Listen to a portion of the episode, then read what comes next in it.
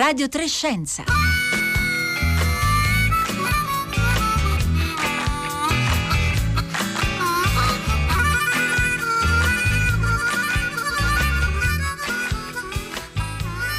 Buongiorno da parte di Paolo Conte, benvenuti a questa puntata di Radio Trescenza di lunedì 13 aprile. Insieme a me vi salutano i colleghi Rossella Panarese, Costanza Confessore, Roberta Fulci e Marco Motta che hanno lavorato alla preparazione di questa puntata dalle loro abitazioni. E anch'io vi sto parlando dal mio domicilio grazie ad un apparecchio, il codec, che riesce a mandare in onda la mia voce con la stessa qualità del suono che arriva dai microfoni degli studi RAI di Via Asiago in Roma, dove invece sono al lavoro e li ringrazio per questo il tecnico di studio Cristina Santi, la regista Cristiana Castellotti e i tecnici della sala di controllo che eh, rendono possibile questo collegamento.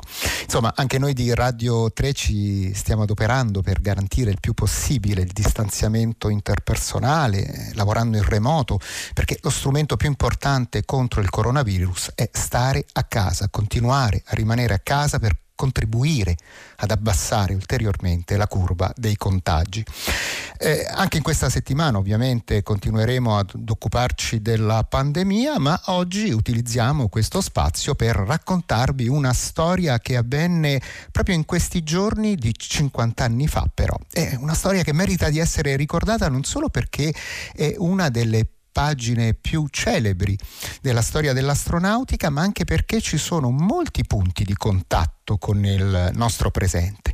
La storia è quella di Apollo 13, la missione rimasta famosa per l'incidente che impedì l'allunaggio e che mise seriamente a rischio la vita dell'equipaggio durante il viaggio di andata verso il nostro satellite.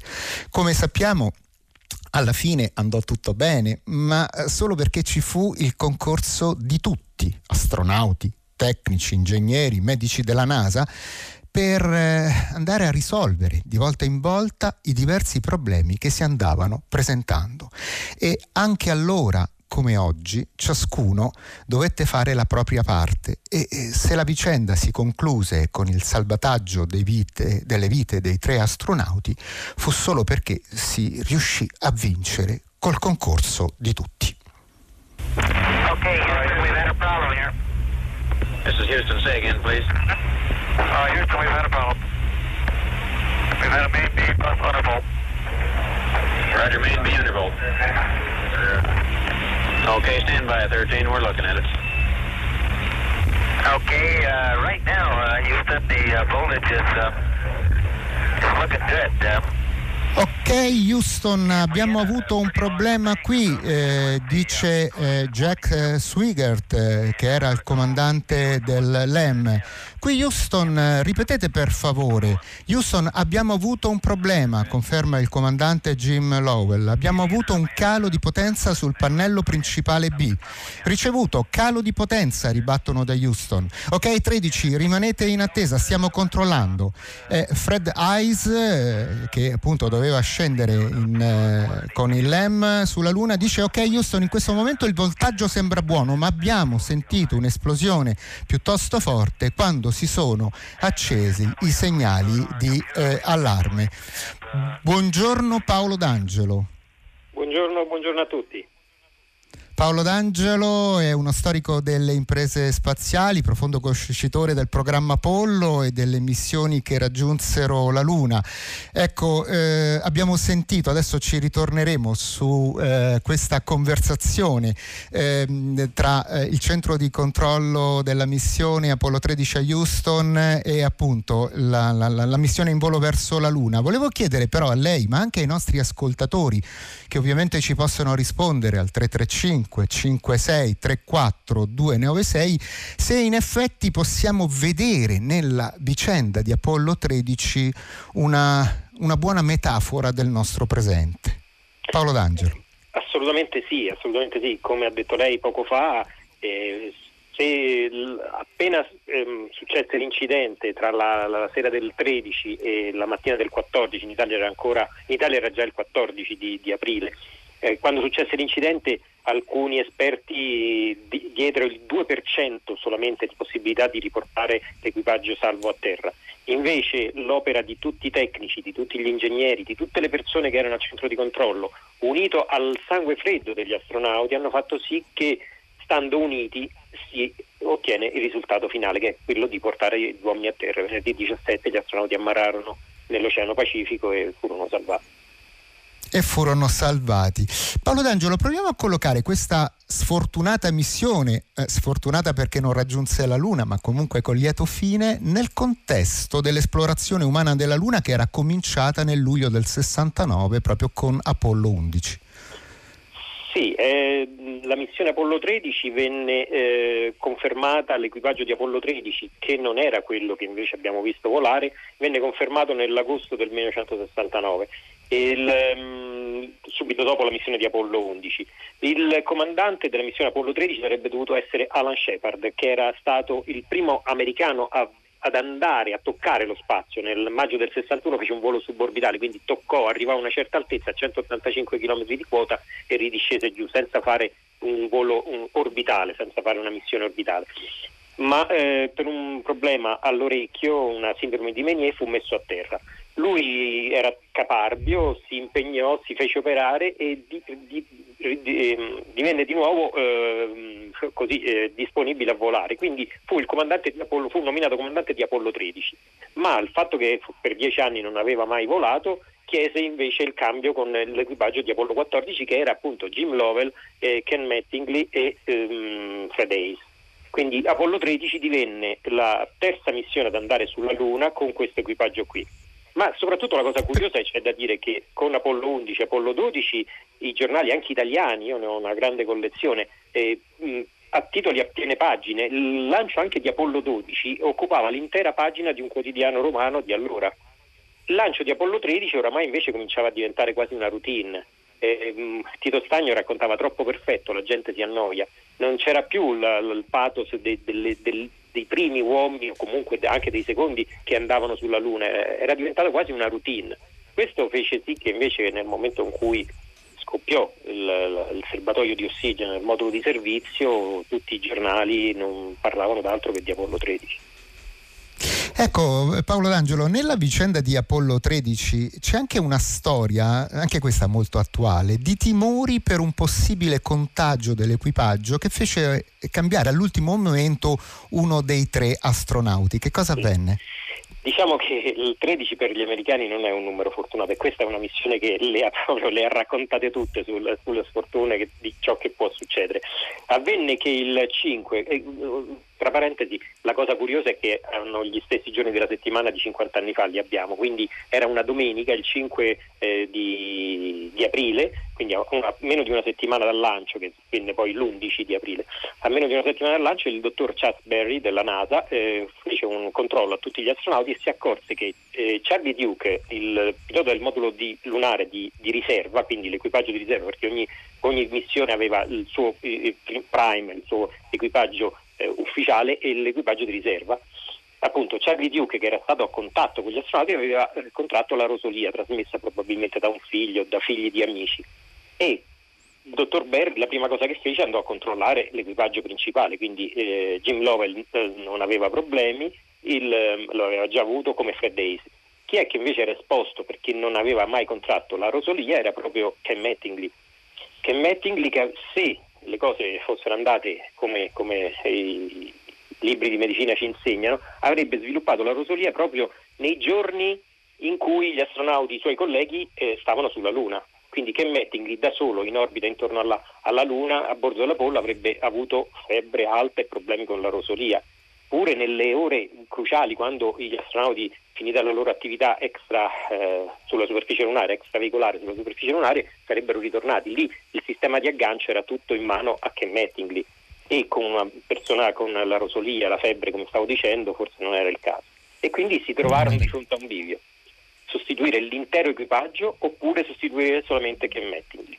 E, um, Jim Love, il comandante, disse no, io voglio andare sulla Luna, è la mia ultima missione e quindi fece sostituire, con grande dispiacere ovviamente, fece sostituire Ken Mattingly con un astronauta dell'equipaggio di riserva che era Jack Swigert. Ecco, però poi Mattingly riuscì comunque a volare, no? Con Apollo 16. Sì, con Apollo 16 andò intorno alla Luna. Eh, c'è da dire che non contrasse, non ebbe mai la, la rosolia, mm. quindi insomma era un, un positivo come, si, come, li definiamo noi oggi, nel senso che sono le persone che hanno contratto la malattia ma non, sono asintomatiche. Insomma. Ecco, quindi abbiamo conosciuto Mattingly, poi c'era il comandante Jim Lowell che era un vero e proprio esatto. veterano dello spazio. Al suo quarto volo aveva già annunciato che, o meglio, i figli eh, lo avevano costretto ad annunciare che questo di Apollo 13 sarebbe stato il suo ultimo volo perché aveva già fatto appunto tre missioni e c'è una fotografia bellissima che, che gira che eh, su un tovagliolo di carta il figlio gli fece scrivere che prometteva alla famiglia di portarla in, eh, in vacanza estiva ad Acapulco e in vacanza invernale ad Aspen in eh, Colorado per sciare e che eh, soprattutto prometteva alla moglie, avrebbe dovuto promettere alla moglie che non, più, eh, non avrebbe più sottoposto la sua famiglia a questo stress di vedere il papà partire per lo spazio. Ecco, e poi c'era il terzo membro dell'equipaggio, il pilota dell'EM, che era Fred Ice. Lei, Paolo D'Angelo, ha avuto, sì, ha avuto la, mm, il piacere di conoscerlo personalmente. Che ricordo ne ha? Sì, è un ricordo è una persona oramai anziana, nel senso che eh, signora l'ottantina, però insomma siamo andati a cena una sera a Houston eh, con eh, Paolo Nespoli e lui e io avevo in mente 10.000 domande da fare su Apollo 13, sulle cose.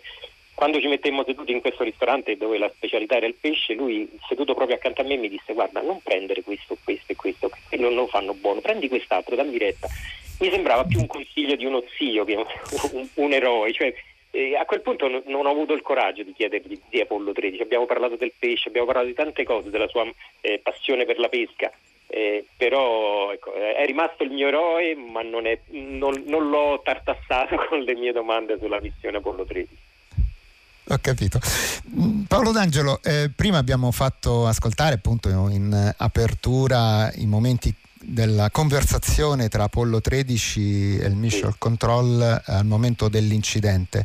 Lei ehm, mi sottolineava eh, prima di andare in onda un aspetto, eh, e cioè la incredibile calma che avevano gli astronauti durante queste conversazioni. Assolutamente. Pensate che quando successe, ehm, tutto successe perché gli astronauti stavano per andare a dormire, avevano appena fatto una trasmissione televisiva in diretta seguita da pochissima gente perché come stavo dicendo prima l'interesse oramai era veramente scemato anche negli Stati Uniti.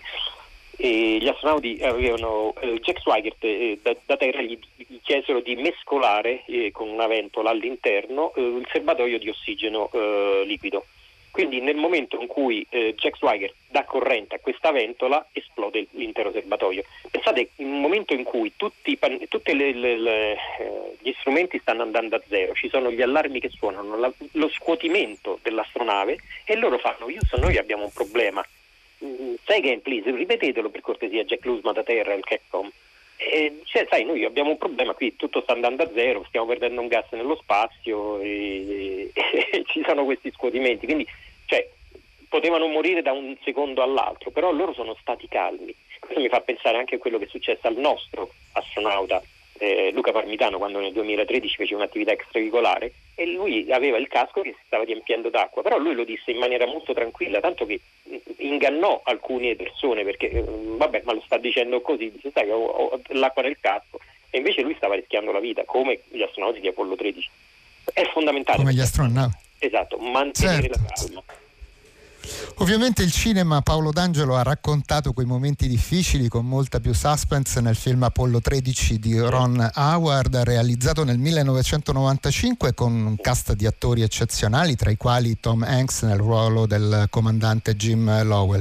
Volevo ehm, farvi notare che l'espressione ehm, che abbiamo tradotto letteralmente Houston abbiamo avuto un problema qui nel film viene messa al presente, si omette qui trasformandosi in un'espressione che in effetti non fu mai pronunciata sull'Apollo 13, ma che è diventata universalmente, possiamo dire, l'annuncio di qualcosa che non è proprio andato nella direzione giusta. E allora ascoltiamo l'audio delle scene relative al momento dell'incidente sull'Odyssey.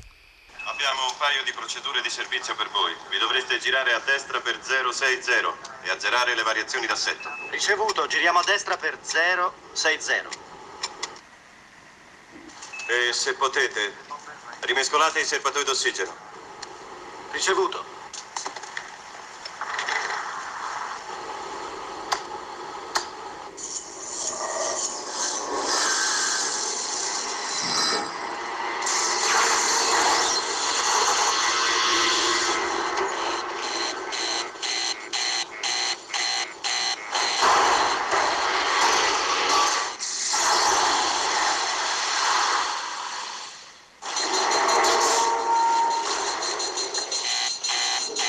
Abbiamo un problema.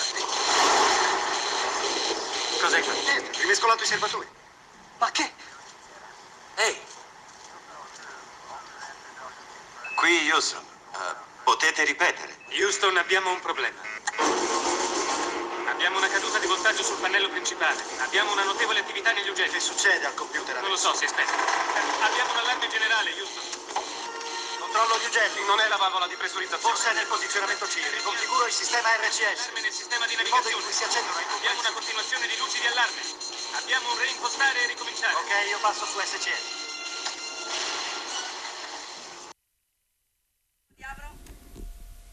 Ecco, abbiamo sentito eh, i momenti concitati, raccontati da, da Hollywood. E, mh, allora, eh, Pa- Paolo Dan- sento un, ri- un ritorno in cuffia, chiedo per favore alla regia di potermelo togliere. Dicevo Paolo D'Angelo, ecco, quali eh, decisioni furono prese subito dopo l'incidente? Sì, eccomi, ci sono. Eh, no, il- soprattutto la cosa che eh, da, Houston- da terra non si capiva. Per diversi minuti, e forse anche delle ore, non si riusciva a capire che cosa fosse successo eh, sulla, sulla- sulla capsula, sul modulo- all'interno del modulo di servizio dove era posto questo serbatoio di ossigeno, perché pensavano piuttosto che fosse stata colpita da un meteorite, eh, quindi fosse esploso qualcosa dovuto a un meteorite che colpiva, però un, un meteorite non faceva ehm, un danno così forte, almeno che non fosse stato un qualcosa di molto grande.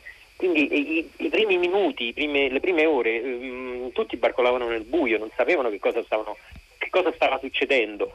E eh, appunto non avendo nessun eh, punto di riferimento, nessuna esperienza, eh, l'unica cosa da fare era a quel punto, ma a questo ci sono arrivati dopo qualche ora, utilizzare il motore del modulo lunare, quindi il motore che serviva per scendere sulla Luna, dal modulo lunare ancora agganciato all'intero sistema, per poter eh, ritornare verso, andare intorno alla Luna, girare intorno alla Luna, fare una sorta di flyby, come viene detto, quindi in una traiettoria libera, quindi non entrare in orbita intorno alla Luna, ma girare molto alti intorno, intorno al nostro satellite per poi ritornare verso Terra. E questo fu fatto. Si salvarono for- solamente grazie al fatto che stavano andando verso la Luna. Se fosse successo nelle fasi di ritorno, quindi senza il, il modulo lunare, il, il- il motore del modulo lunare, sicuramente l'equipaggio non si sarebbe più salvato. Certo, però stare in tre nel modulo lunare eh, che era invece stato progettato soltanto per due persone, i due astronauti che dovevano scendere sulla Luna, comportava tutta una serie di problemi. Sì, soprattutto significava comunque spegnere tutti i sistemi elettrici di bordo della capsula Apollo e cercare di stare in tre nell'angusto spazio dei due astronauti, con poco ossigeno. Ma poi oltretutto quello che era curioso, quello che successe, l'ennesimo incidente che successe durante il, il viaggio di, rito- di- di- di- diciamo di ritorno, era quello che eh, non riuscivano a smaltire l'anidride carbonica prodotta dagli astronauti. Qui- perché? Perché a bordo il filtro che c'era nell'EM non era sufficiente per tre persone, quindi eh, cercarono di utilizzare anche i filtri del modulo di comando, ma la cosa curiosa è che avevano fatto i filtri di una capsula quadrati e gli altri filtri rotondi. Quindi dovettero arrangiarsi con quello che avevano a bordo, quindi i cartoni dei, dei press kit che avevano a bordo, i tubi, calzini, tut- utilizzarono tutte le cose che, che- che c'erano lì per poter far sì che adattare un, um, un- un filtro quadrato su un filtro rotondo. E anche quella fu Eh. un'avventura. Anche quella fu un'avventura e fu una prova di grande compattezza. Lo sottolineano Paolo D'Angelo anche i nostri ascoltatori che ci stanno scrivendo al 335 56 34 296. Eh, c'è mm, un ascoltatore che non si firma che dice vicenda straordinaria. Guidati da Houston utilizzarono ogni dettaglio di plastica per costruire elementi utili a diminuire il consumo di energia elettrica e produrre ossigeno, proprio come ci stava raccontando lei. È stata la creatività, l'ingegno e sì, l'unità di intenti che li salvarono. E poi Alma, non solo l'unità può risolvere problemi complessi, ma anche la totale condivisione delle conoscenze multidisciplinari individuali oltre ogni limite nazionale o culturale. Beh, mi sembrano dei eh, messaggi interessanti e che ci confortano nella nostra lettura con la quale abbiamo voluto no, riattualizzare un po' questa eh, vicenda.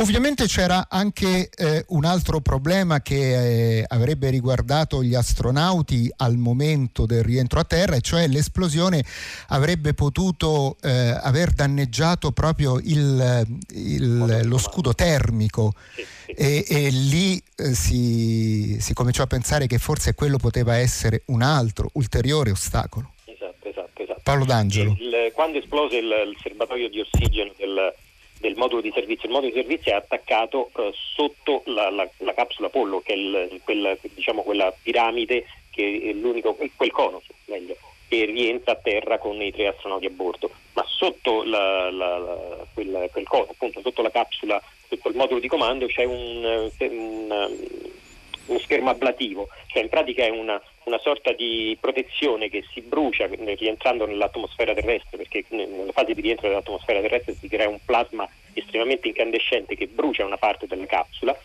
e non sapevano se questo eh, schermo ablativo sarebbe, sarebbe, stato ancora eh, integro, integro. E quindi eh, la paura che ci fosse una spaccatura anche nel, nel, nello schermo ablativo avrebbe sicuramente portato alla morte degli astronauti. Fortunatamente così non è stato e quindi il 17, come dicevamo prima, il 17 di, di aprile gli astronauti atterrano nel, nell'Oceano Pacifico. C'è da raccontare anche un'altra cosa, che questa missione che è stata veramente fortunata nella sfortuna. Nelle primissime fasi di lancio, quando partirono l'11 di, di aprile, del, era un sabato, e ovviamente poi eh, tra parentesi alle 21.13 ora italiana ma insomma erano le 14.13 ora di Houston e sembrava che ehm, o meglio il secondo eh, stadio con i cinque motori del secondo stadio i cinque motori J2 il, uno dei cinque motori si spense eh, prematuramente facendo sì che, gli, che, che da terra ordinarono la, la, di, di, continuare l'accensione degli altri quattro per altri 34 secondi per sopperire appunto alla mancanza di energia che forniva quel motore quindi era partita veramente un po' a stenti questa missione. Era veramente sfortunata, soprattutto nell'ottica degli americani dove il 13 effettivamente non è proprio un numero propizio. Eh, Paolo D'Angelo, c'è una domanda che ci viene da uno dei nostri ascoltatori che ci sta scrivendo al 335 5634 296. Vuole sapere se ehm, questi tre astronauti hanno avuto la possibilità poi di tornare nello spazio. Lovell no perché l'avevamo detto eh, avrebbe avuto tutta la, la, sua famiglia contro assolutamente era comunque al suo, al suo quarto volo aveva già fatto ehm, due missioni Gemini la Gemini 7 stando 14 giorni nello spazio la Gemini 12 con Buzz Aldrin nel novembre del 76 mentre eh, nel, eh, fece poi soprattutto l'Apollo 8, lui era il, il, pilota del modulo di comando dell'Apollo 8 che fu la prima missione a girare, a circunnavigare per 10 orbite la notte di Natale del 1968 intorno alla Luna, quindi era, era il suo ritorno verso la Luna, uno dei, dei tre, solo tre persone hanno lasciato l'orbita terrestre per andare sulla Luna per due volte e due di loro sono però scesi sulla Luna, John Young e, um, e Jim Cernan mentre Jim Lovell per due volte invece ha girato intorno alla Luna senza poter scendere. Dicevamo invece che Mattingly, che fece poi dopo la missione di Apollo 16 e comandò due missioni dello Space Shuttle, e invece Fred Hazen non tornò più nello spazio, anche se poi lui fu nominato eh, comandante dei voli dell'Enterprise, di quello shuttle che non aveva il compito di andare oltre l'atmosfera terrestre, ma che a bordo di una poggiato sopra una, un jumbo faceva tutte le prove di aerodinamiche di rientro quindi lui collaudò il shuttle ma non volò mai sulla, oltre nello spazio dopo la missione di Apollo 13. Ecco, quindi queste sono state le vicende eh, e i destini. Poi tra l'altro eh, invece eh, Swigert fu particolarmente sfortunato per problemi di salute, no? Swigert fu sfortunato perché abbandonò, eh, diciamo fu coinvolto in maniera eh, inconsapevole in uno scandalo dell'Apollo 15 quando gli astronauti portarono sulla Luna delle buste dei francobolli eh, timbrati per poterli rivendere, delle buste del primo giorno timbrate per poterle rivendere. E Swigert era a conoscenza di questa cosa ma non denunciò il fatto e quindi fu in qualche maniera anche lui punito però era un grandissimo eh, conoscitore di tutti i sistemi del, del, del, del, modulo di comando dell'Apollo. E lui fu eletto senatore nello stato del Nevada nell'82, ma una settimana prima di prendere mh, diciamo così, la funzione di, di, senatore morì per un tumore eh, molto brutto nel, appunto, nel dicembre dell'82. Paolo D'Angelo, abbiamo eh, iniziato l- questa nostra trasmissione parlando anche delle, delle quarantene che devono fare gli astronauti, delle precauzioni che devono prendere prima di eh, andare in orbita. È notizia anche che gli astronauti che sono partiti la scorsa settimana da Baikonur nel Kazakistan per la Expedition 63 hanno dovuto osservare un periodo di quarantena. Ecco, come ci eh, si attrezza, come ci si deve regolare per poter andare nello spazio e non portare agenti patogeni sulla stazione spaziale internazionale? Internazionale o su altre eh, eventuali eh, diciamo così, eh, navicelle che raggiungono la Stazione Spaziale Internazionale? Sì, diciamo che tutti gli astronauti già dai tempi dell'Apollo eh, si cercava di tenerli in quarantena, quindi evitavano i, i contatti con, con, persone esterne già nei giorni precedenti il lancio proprio per evitare di star male loro stessi e non solo di portare eh, sulla stazione spaziale, diciamo, parliamo anche degli anni 60-70 dove gli astronauti andavano semplicemente nello spazio con la loro capsula e tornavano a terra, proprio per evitare di star male nello spazio si cercava appunto di tenerli lontani dalle persone in, in stato di che potessero in qualche maniera contagiarli. La cosa curiosa per esempio ci fu nell'Apollo 11, proprio la prima missione che portò gli uomini sulla Luna, dove fecero una conferenza stampa un paio di settimane prima del lancio una sala, in una sala piena di giornalisti, ma gli astronauti erano stati messi in una sorta di eh, cubo di, di, plastica con una finestra da una parte tutta completamente aperta, ma alle loro spalle c'era un condizionatore d'aria che sparava aria e quindi loro stessi non potevano essere contagiati perché l'aria li spingeva, spingeva il, il, diciamo così, eventuali eh, virus che ci fossero stati dagli astronauti verso il pubblico, quindi semmai sarebbero stati i giornalisti ad essere stati contagiati. Questo non è successo ovviamente, eh, però mh, c'è, c'è molta attenzione, soprattutto poi adesso con il coronavirus l'ultimo equipaggio che è partito una settimana fa per la stazione spaziale invece è stato messo in una quarantena molto molto rigida proprio per evitare di portare sulla stazione spaziale questo nuovo virus che persone, poco, poco, conosciamo ancora poco di questa, di questa forma di. In 30 secondi Paolo D'Angelo, anche ehm, ce lo chiedono alcuni ascoltatori al 335 56 34 296, anche gli astronauti che andarono sulla Luna furono messi in quarantena, ma non tutti, vero? No, solamente i primi tre equipaggi, quindi Apollo 11, 12 e 14, eh, al loro rientro furono messi in quarantena perché non sapevamo, non si sapeva allora se magari sulla Luna ci fosse stato qualche eh, virus a noi sconosciuto potuto avrebbero potuto contrarre questo, questo, virus. Ovviamente questo non, non, non, successe e dall'Apollo 15, 16 e 17 invece gli astronauti una volta tornati a terra eh, vennero subito lasciati liberi, diciamo così.